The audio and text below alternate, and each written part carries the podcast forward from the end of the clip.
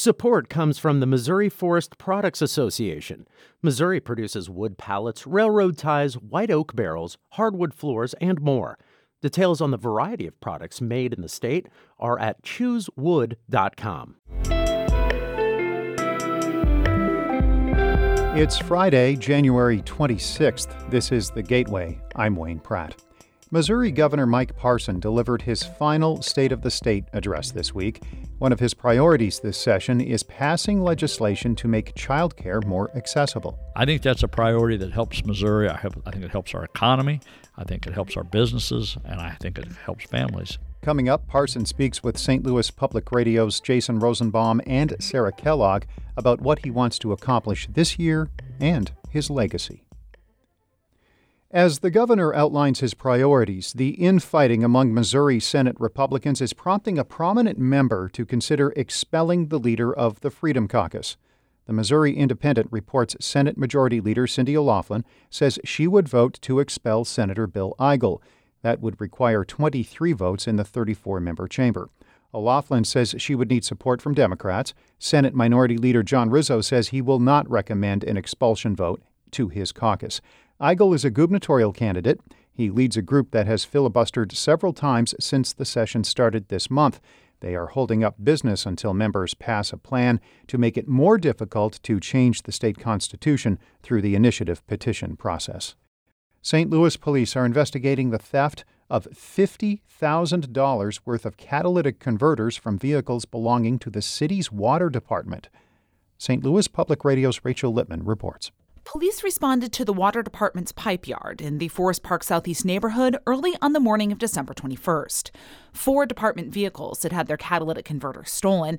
The SLMPD had also gotten a report from the same lot a few days earlier for the theft of 10 catalytic converters. Public Utilities Director Kurt Skouby says having 14 vehicles out of commission did not directly affect customer service. It made things complicated when you come in in the morning you have to rearrange what vehicles people driving. Skouby says the people responsible for the thefts cut the fence. The water department has made some changes to security at the lot, but Skouby would not be specific. I'm Rachel Lippman, St. Louis Public Radio. Attorneys for a man convicted of a 1998 murder say they are worried he will not be alive for the St. Louis County prosecutor to finish reviewing the case. Wesley Bell has hired an outside law firm to look at claims DNA evidence excludes Marcellus Williams as a suspect. But a decision by Governor Mike Parson to dissolve a board that was also looking into the evidence means the Missouri Supreme Court could set an execution date at any time. Bell has asked the court to wait. How many times these requests have been made, I, am not aware of. Uh, what I'm looking at is what is the right thing to do in this particular matter and we believe this is the right thing to do. Williams's attorneys are also challenging Parsons' decision to dissolve the board. Affinia Healthcare has received a nearly $390,000 federal grant to help Afghan refugees navigate the healthcare system. Information sessions on nutrition, food resources, and WIC services will take place through the end of the summer. Physicians will also teach weekly wellness classes.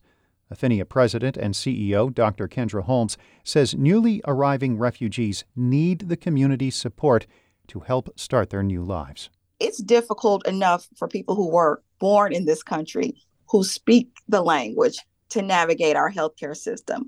Imagine if you're just arriving. The Healthcare Education Initiative will run through September. The St. Louis Public School District is launching a reading campaign with the city libraries to ensure all students are literate. The Central Library will hold a kickoff event tomorrow. As St. Louis Public Radio's Andrea Henderson reports, city educators say literacy for the Lou could help make reading more accessible and fun. The literacy campaign will provide reading materials for parents to help children outside the classroom. It also will offer a passport program where students can win prizes for reading. Kenya Womack is a fourth grade teacher at Mullanphy Elementary. Every aspect of reading applies to everyone.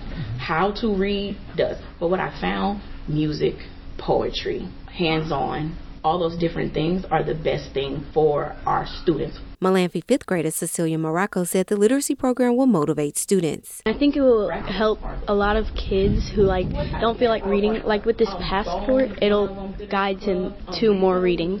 The district plans to give away thousands of books to keep kids reading year round. I'm Andrea Henderson, St. Louis Public Radio. Arch Madness will be back in St. Louis at least for the next four years. The Missouri Valley Conference says its tournament for men's basketball will be played at the Enterprise Center through at least March 2020. The contract includes a possible extension to 2030.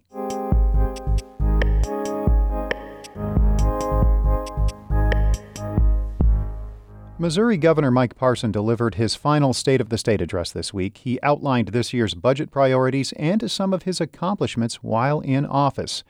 St. Louis Public Radio's Sarah Kellogg and Jason Rosenbaum sat down with Parson to talk about his priorities this year and his legacy. You mentioned during your speech an almost overwhelming amount of things that you've done throughout your tenure as governor, and you also alluded to how some of those decisions were not universally beloved by everyone. How do you balance doing things as governor you feel are necessary and right, but may make a lot of people upset? I remember sitting at this very table that we're sitting at today with you, that we basically said, what really makes a difference in people's lives? That we could do in this administration. And we really went with the infrastructure and workforce development. We know neither one of them were political issues, that they were going to be good for everybody. So I, I, think that's the reason we made those a priority and stayed with them. We know there's always going to be hot button political issues when you talk to the issues of today that will always disagree between Republicans and Democrats. But we were really trying to find the, I, I want to say, the sweet spot a little bit what is it we can work with both sides of the aisle to really move Missouri forward?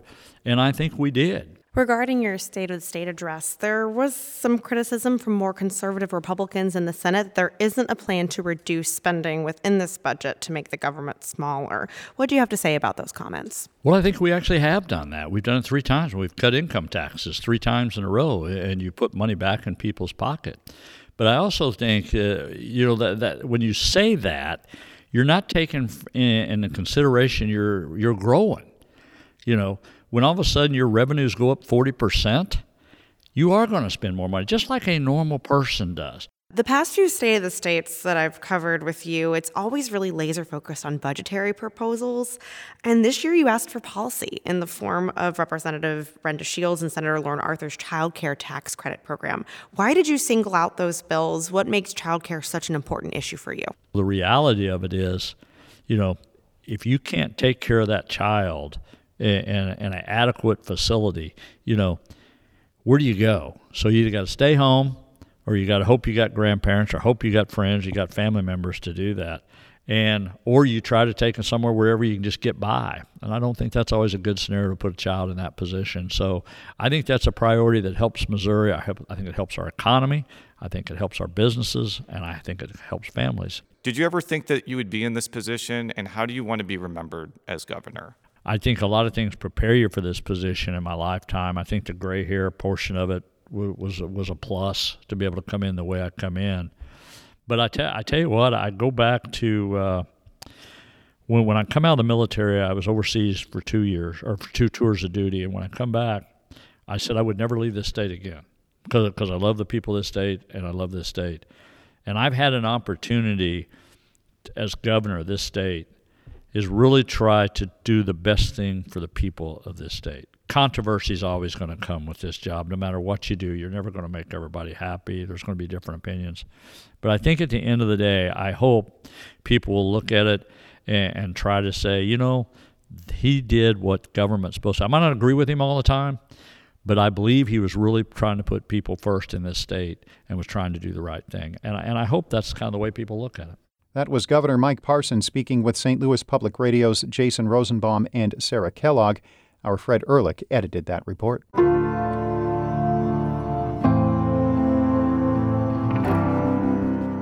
Ferguson born trumpeter Keyon Harrold got his first big break when rapper Common hired him for a national tour. Harrold has since blended jazz with R&B, hip hop, and other styles. His new album Foreverland features his lead vocals as well. Harrold also works with younger St. Louis musicians as creative advisor to Jazz St. Louis. St. Louis Public Radio's Jeremy Goodwin asked Harrold how his new songs reflect the musician's quest for inner peace. We look for it outside of ourselves, but we need to know that we need to start from the inside, and from that we can project the beauty that we have inside outside. Whatever that is for you to find your peace, you know, you got to take that because that inner peace allows us to connect with the outer world.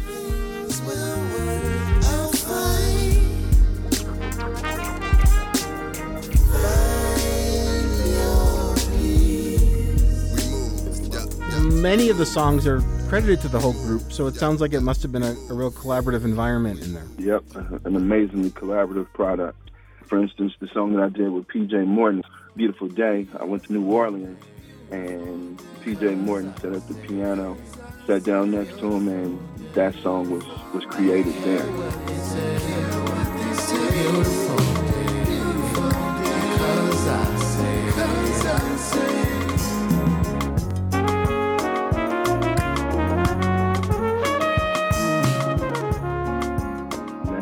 Incredible mantra, beautiful day, because I say. It's that because I say part that's key, isn't it? Absolutely. And we have the ability to shift things if we believe and we stand um, resolute. We have the ability, you know, to have a different outlook and we have the ability to move things forward in the way that we need for our own personal lives and our own personal journeys. This is um, your first record since the, the 2021 incident in which a 22 year old white woman falsely accused your son of stealing her phone in a New York hotel. That's something people learned about through a cell phone video that you were able to take. Show me the proof. No, I'm not letting her walk away with my phone. Please get my phone back. And then hotel security footage backed up your story that she had attacked your son. Years later, how does that incident make its way into the emotional soundscape of the album? All of my experiences, all of my feelings, all of my longings, all of my dreams, they all go into my projects, they all go into my music, they all go into my horn. They come from my my heart, each and every last thing. Um, and that's the good, the bad, and the ugly. So I'm always trying to push each one of those things out.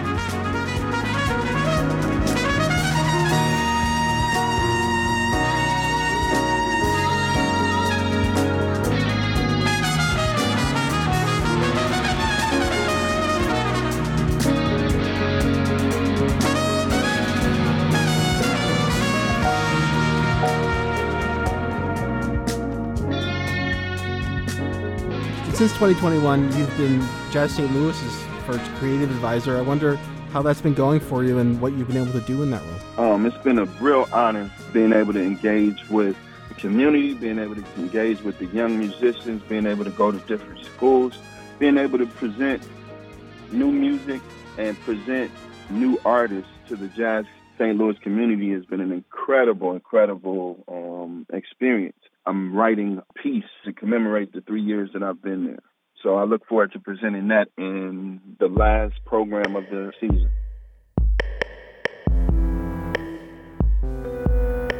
That was musician Keyon Harrold speaking with St. Louis Public Radio's Jeremy Goodwin. Our David Cazares edited that report. This is the final episode with yours truly as the host of this weekday extravaganza. I'm moving to another position at St. Louis Public Radio after handling the early shift for nearly a decade. That's a long time, and it's provided opportunities to speak with some amazing people, like this guy. Harley Leland Race. Yep, professional wrestling legend and Quitman native Harley Race. We stopped by his non air conditioned wrestling school in Troy, Missouri on a sweltering afternoon in late summer 2018. And as he moved around in a motorized scooter and puffed on several cigarettes, Race mentioned why he was training the younger generation. It gives me something to do other than just to sit there in the house and wait on myself to die. I think he was joking.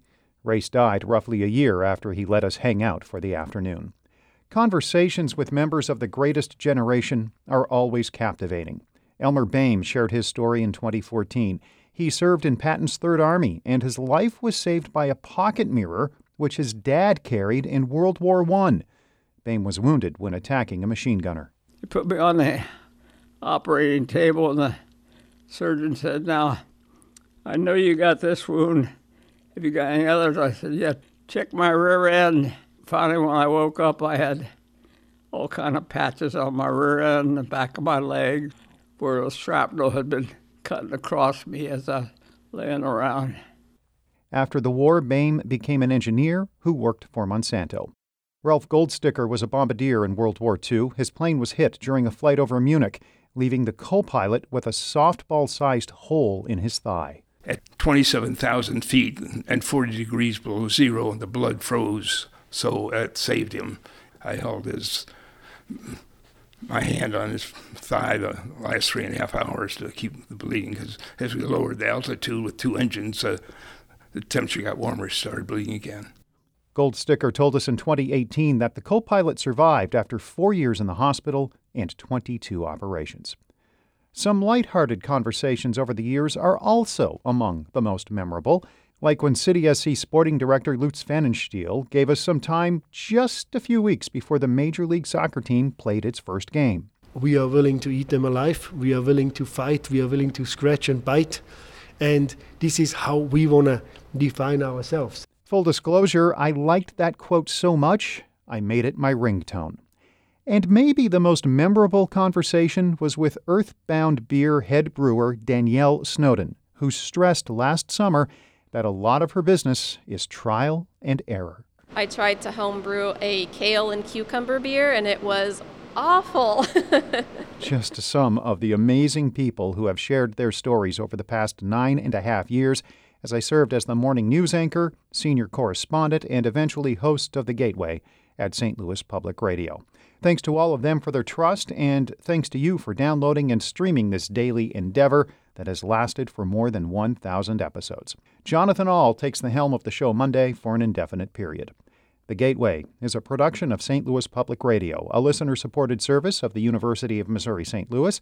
Theme music, as always, by Ryan McNeely of Adult Fur, who I still have not met.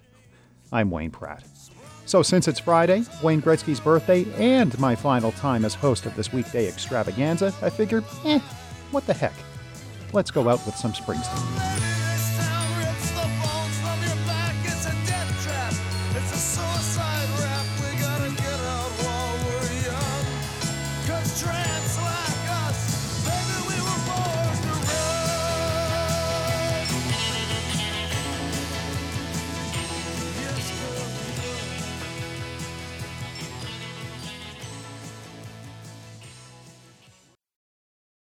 Support comes from Mosby Building Arts, a design build company committed to remodeling the right way. Visit callmosby.com to get project inspiration for any room of your house.